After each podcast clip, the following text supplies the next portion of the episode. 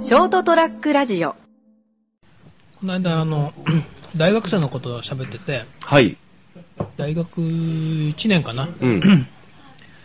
あのバイトやってるらしいんですよ 大学生の子が、まあ、バイトしますよね。あの家庭教師じゃねえ塾の塾の講師をのバイトをしてへえ。でちょうど中学生を教えてて、うん。まあ、中学生と大学1年生だから5歳ぐらい違うのかなですね。まあ5まあそんなもんか、うん俺と成田さんはいくつ違うの僕違う40 46です。だから約10ぐらい違うんだよねあ、そんな違うんですか54だからああ、最近若いっすな。俺うんいや中身は相当ボロボロだけどねまあまあ、マラソンで走れるぐらいだから若いっすよ。いやそんででも俺と成田さん喋ってていわゆるジェネレーションギャップで感じるそんなないですね。あ、あの、浅川さんともないし。うん、あれなんだ縮まってくんのかねもともとないのかね、年齢が上がってくると、そのジェネレーションギャップなくなってくるんじゃないですか。うん、だからいやこれはその、大学生の子がうん。なんか中学生と喋ってて、うんえらいジェネレーションギャップを感じたと感じるでしょうね特にほらほら時代の社会,、社会状況が変化が激しいんで、今の中学生の子と大学生の子だとものすごくこうあの噛み合わないことが多いのはなんとなくわかりますねあのあの昔はねこうメジャーとマイナーってあったじゃないですかうんみんな一応メジャーのことは知っていて、んうん話そうと思ったら例えばテレビの話とか出てきたんだけど、共通のね話題が、共通項がね、うんインターネットが出てきてで自分たちの知あどうもありがとうございましたどうも、はい失礼しますお騒がせしましたどうもすいまはせんいあのそれぞれの趣味っていうのはずっとこう横に広がっていっててあそのその対局にいる人たちはもうある意味言葉も通じないぐらいにコミュニまあ異文化と言ってもいいぐらい違うっていうことが、は状況が発生してるってことですよねうんああかえって今はもうみんなが情報を得れるからいろんなとこで、うんもうマイナーってのはないんだないんだよね、なあみんなが知知ってるか知知らないかっていうか、うんそれぞれ向かってる方向にしか知識がない、うんうんっていうのはあるかもしれないですね調べようと思ったらネットで何でも調べられるからね、ただ調べようと思うかどうかってい調うべないんだようね、ん、のがあるからですね、うんそこがまたジェネレーションギャップかもしれないけどジェネレーションギャップなのかなジェネレーションギャップごめんね、はい割り込んであのどうぞうちのあの次女は学校あよそのままよそのままぎゅうって言うから、 あのえっ、と次女はあってうち三人とも学校行ってないんですけれども、で学校に、えー中学あ高校に入るときはみんななんか行き出すんですよ、もうそろそろ家にいるの飽きたからっつって。でえー、と次女が学校に行くようになってで初めてこう感じたそのなんか違和感みたいなものがで彼女はずっとネットとかいっぱいやってるからこう詳しいわけですうよんでそうすると友達がそれが分かるとみんな聞いてくるらしいんですね、うんうんいろんなことをなんで調べないんだって、あそれはあるんですねうん、あでそのその浅野さんの娘さんが思うことね、そうあのだからなんでそんな簡単なことを俺私に聞いてくるんだろう、うん自分でググればすぐ分かるだろうっていうことを聞いてくるっていうのは、まあ、ちょっとううざいって言い方はちょっときついかもしれないけど、でなんで自分で調べないんだろうって言ってすごい不思議がってましてでそれは多分今の現代でも言える、まあ、つまり興味のないことに関しては調べようともしないっていう感じがある、情報を欲してないっていうのはありますねうんうん、ただ入ってくるだけをもそうそうそうこの間ね関係ないんだけどその今までだけどはいうち仕事してたらんなんかおじさん入ってきて、なんかまあ多分公務員さん体のなんか作業員みたいな人が、ここら辺でな〇〇〇〇さんお宅ご存知ですかって来たのうんいやーちょっと聞いたことないですねーってうん番地はあった番地はあって紙出してなな何丁目何番なんですよってだったら出てくるとき調べてこいよねあ あ ふと思ったけどね、うんなんでそのだからなんかの仕事で来たんでしょうん出てくるときに今ググれるじゃん、うん何でも本当調べてんのかなっていうのはと思ったんだはいということで今日はそういうのジェネレーションギャップについてのお話をしますはい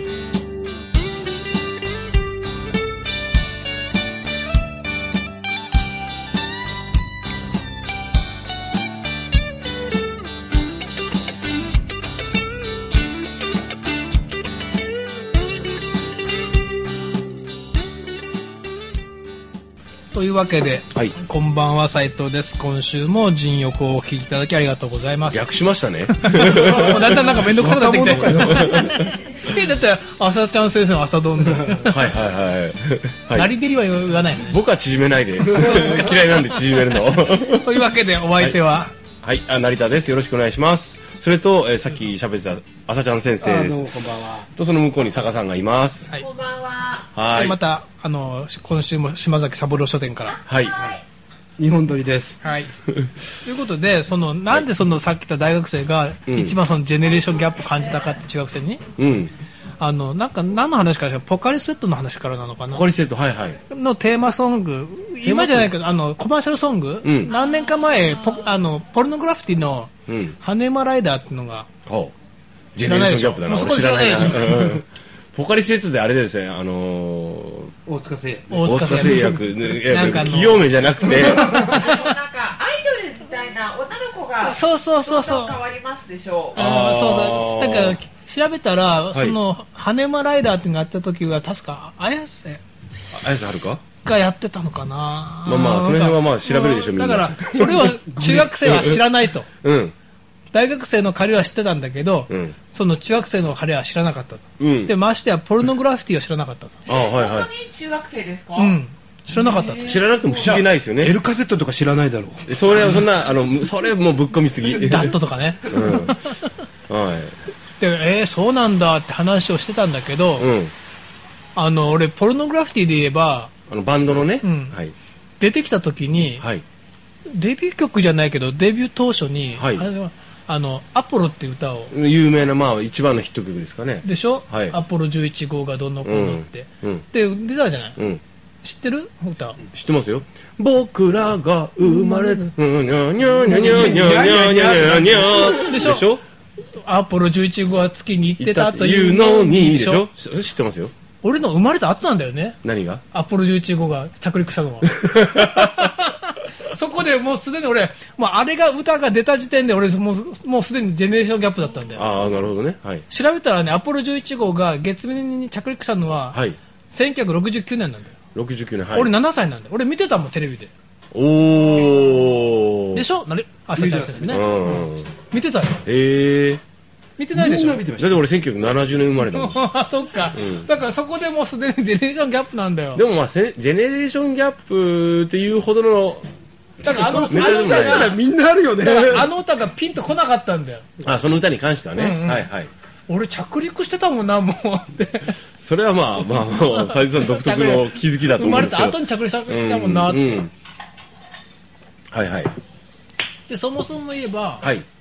ポルノグラフィティでしょうん俺あのポルノグラフィティって言葉を聞くと俺ドキドキする世代なんだよまだまあまあポルノまっていう言葉ででしあょ、ねうあの言葉使っていいのかなテレビでって思ってたもん、んそのバンド名がねこの時はそのエマニュエル夫人の映画だけでももうすごいドキドキしてたもんもうもう昔って言葉だけでも結構いけたもんねいけた っていけたっていけたじゃないけどはいはいドキドキしてさ世ま代であまあしょ、まあまあねはいだけどやっぱ言葉ってなんかどんどん変わるよなと思って言葉が変わるっていうか、まあ、言葉の社会的な意味がね変質していきますよね、はい昔テレビでセックスって言っちゃダメだったでしょ知らないですよ そうですか今割と平気じゃないみんなあそうなんですかね、あれ片岡鶴太郎の功績なんだよおーおーおーおーお片岡鶴太郎がテレビで割と言い出したらみんな割と言い出すーでも今の若い子片岡鶴太郎って何っていうかもしれませんまけどたそ こねなんだよねもう俳優だと思ってますよねうん分かんないと思う片岡鶴太郎って誰ですかってなるからね、うんで前の前の朝ドラ出てたろうとかそんな感じですからね出てたうん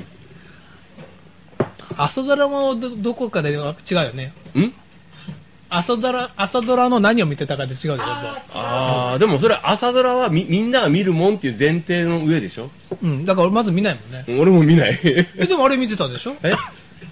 あアマあちゃんはまちゃんは見せましたあまちゃんとあのーえゲゲの女房だけですね僕が今まであーあの頃ね生きてきて朝ドラを見たのはえ、生きてきてそれだけですか。あとね鉄板あー、鉄板。あれはあの無職の頃だったんで見てましたねそれぐらいかなその3つかな他は知らないお俺見たことないほら結構ほらねテレいビやだっテレビてないあの、うんそもそもあの時間帯で見れる人ってそういないでしょ、そうなんですよまあも何を見たかである程系と世代が分かるっていうのはあるかもしれあない、あ、俺、カーネーションも見た、そういえば。あのね、。あはいうちうちの奥さんと結婚した時ね、はいうちの奥さんの年って僕知らなかったんですよ年ってあの年齢を。年齢をはい、はい。いくつだって言いたくないって言ったからあじゃあ聞かないってずーっと言ってたんで何それ、どうでもいい、その、その、その、じらしみたいなやつ。やいやいや印鑑印鑑こう婚姻届にはいはいはい出す時も僕はいはあの印鑑を押しただけであと自分であ残りを自分で書いて出しに行ったから、はいはい結局知らなかったんですよ僕はいはい結婚した時、うんでもねやっぱりね話してると、うんやっぱテレビ番組の話とかで年は大体わかるね、ああ、はい、はい、はい。だから何を見てたかそうでね。まあひょっこりひょうたん島とかっていうの話題を出して、うドンガバチョとかって言って反応したらやっぱ同い年ぐらいかなとかねああ、なるほどね。っていうか、まあ、今の話のポイントはあれですよね。あの、年を知らないってどうよって いう。知らない結婚までやってらっしゃるっていうのが、だってしも教えてくれし、その、ゆみつやんさんあがあ、 98歳だったらどうするんですか いや関係ないんじゃああない、 98歳でも問題なかったんですね。その問題ない時、当時ね。ああ、まあまあいいんですけですどか。別にそらこらそれほど好きだったとこっていうわけじゃないんだよ別にそこは別にどうでもいいです。 なんか巻き込まれそうなやつはどうでもいいです。 どうでもよかったんだよねきっまあとまあまあね。まあそれぐらい、まあ惚れてたってことで。いやでやめてよだからそういうふうに持っていかないでよでそういうふうに持ってけっていうふりかなと思って。で、西郷さんの。いや、だからもう、俺の話終わったんだけどね。うん。えそうですかうん。ジェネレーションギャップでしょ金ちゃんの持ちネタの。そうだったっけジェネレーションギャップって言ってましたあよ。言ってたねよく一時期言ってました。使ってました。押してましたよ、彼。あ、それで思いついたんだ。だから、あ、そのこと、そういう、まあそのもち学生ろん。ずっとそれはあるよねどうなんですか昔もきねっとあったわけだかうん。まあそのそれがそのどれぐらいまで許容するかというのが 10, ひゃあの10年とか20年なのか5年なのか1年2年なのかっていうので、あの社会状況がとりあえず変わっていくじゃないですかメ昔って例えばメディアのえ寿命が長かったけど今は短くなったでしょ、今現在流通してるっていうのはもうメディア自体がなくなったでしょ、ら、うんマスメディアがねちょっと弱いあマスメディアというかそのね、あのレコードなのか、カセットテープなのあかーそれもそういう意味のメディアそのダットなのかそれともフロッピーディスクだったのかフロッピーディスクとカセットテープってすごい長い間あのみんなが重用してて、あの社会的にこう流通してたのが今はクラウドになったりとか、いはいメールとかそういうのでやり取りデータのやり取りのやり方が変わったじゃないですか、今 USB のねほらスティックミメモリーみたいなのがずっと使われてたけど、だんだんクラウド化されてあれもいらなくいならるなくなっちゃったりするじゃないですかだからそうなってくるとなんかこうなのになのに不思議なのはファックスっていまだに使うでしょ職場でファックス使いますあれ何なのなんかファックスじゃないと出せないものってあるじゃないですか。なんでファあックスじるゃないとあ受け入るれてくれないのそうそうそうそうありますありますな名前がやばいけどねファックスであのーでファックスと紙媒体と印鑑印鑑ってなくならないでしょそうなくなれこの野郎と俺思ってますよだって俺、あの、地震の後うにん、補助金の話があったのよいろんな補助金はいはいはいはがい。で、ちょっと申し込もうと思った補助金があって、はいできるやんなかったんだけど、んめんどくさくてうん、あの、提出するのが、データで出してくれと。うんデータで、うんで焼いてでそれがあの Windows で焼いてくれたんだから俺 Mac しかないからできないやってやめたんだけど、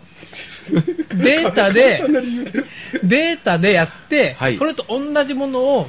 プリントアウトして紙媒体でも出してくれてるありますでしょ多いでし。ょでなんでかっつうと役所だから印鑑打つ紙がいるでしょ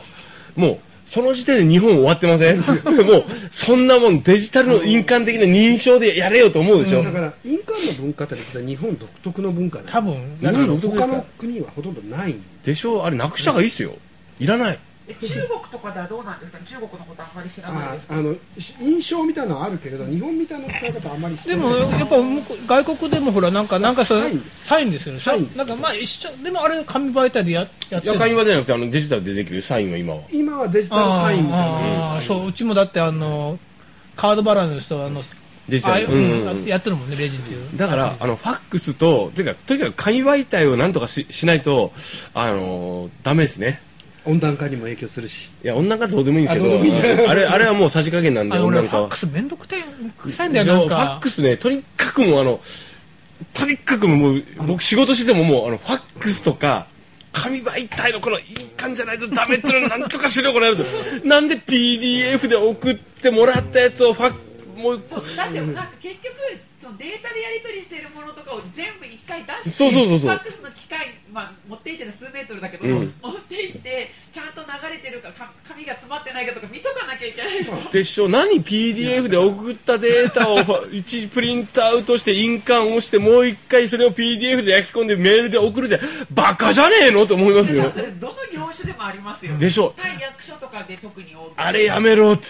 どげんかせえって思います印鑑さをい浅川さんどうしかどうかしてあれいやだだだからこあのほらこの前あの、えー、と宇都市役所があーねやられあーまあまあ壊れてでねすよねはいであそこああいうところも当然電子化が遅れてるわけですよ、うん一般企業に比べでてしょ全部紙なわけですうよ、んそうするともうその紙が持ち出せない状況になったから、うんうんいわゆる行政の機能自体ももう失われてしでまうしとょいう状況か紙だったら大丈夫とか言ってたくせに紙じゃダメだったじゃねえかこの野郎っていう、でクラウドだとででで、ね、デジタル化するとデータが消えたらおしまいって言うけど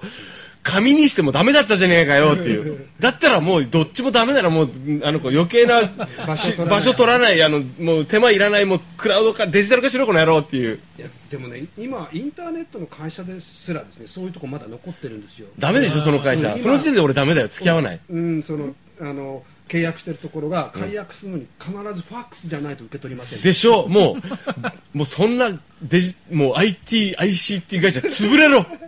バカじゃねえのっていうちょっと今どこって言おうかと思ったけどやめときそまれすは言わないでください。ただ、ただ、考え方として、これ斉藤さんの番組なので、すいまいいよせんいいよいいよいいよ考え方とし結て、局長だくなってるだから大体言うとこだからいつも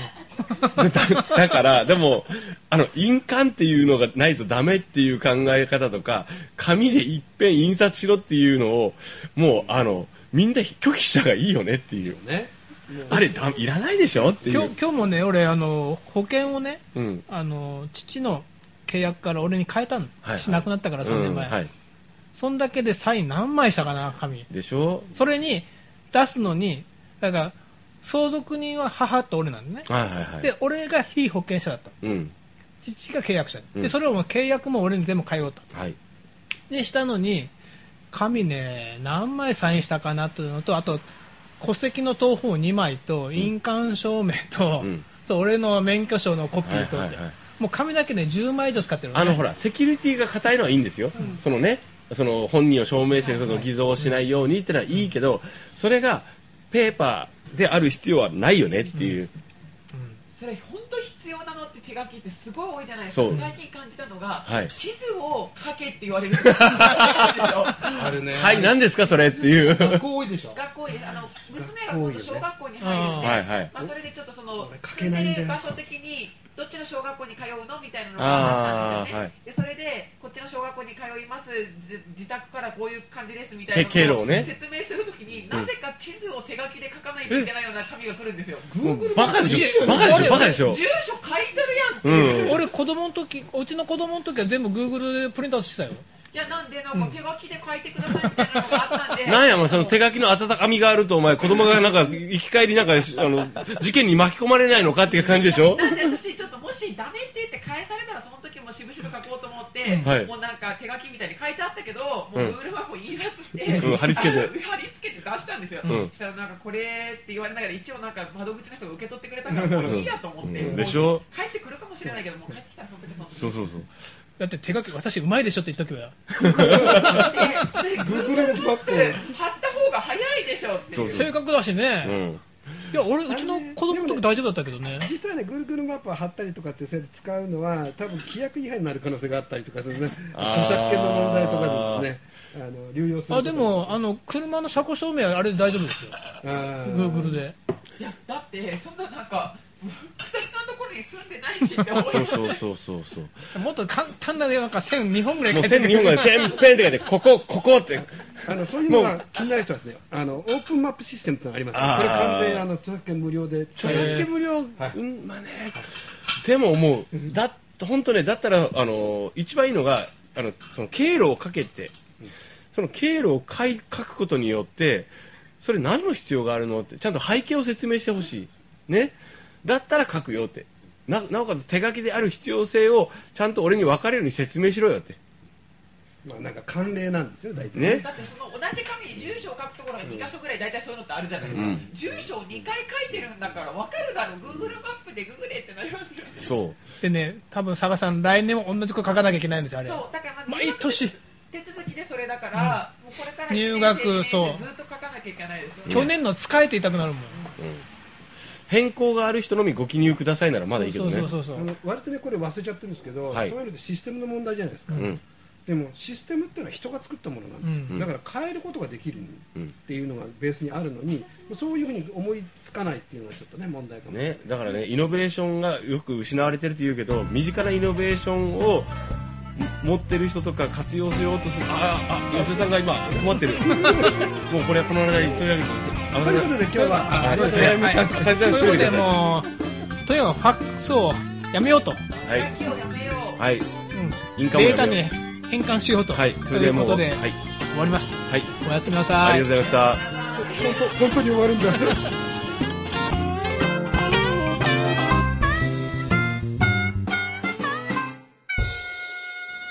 ST-radio.com ショートトラックラジオ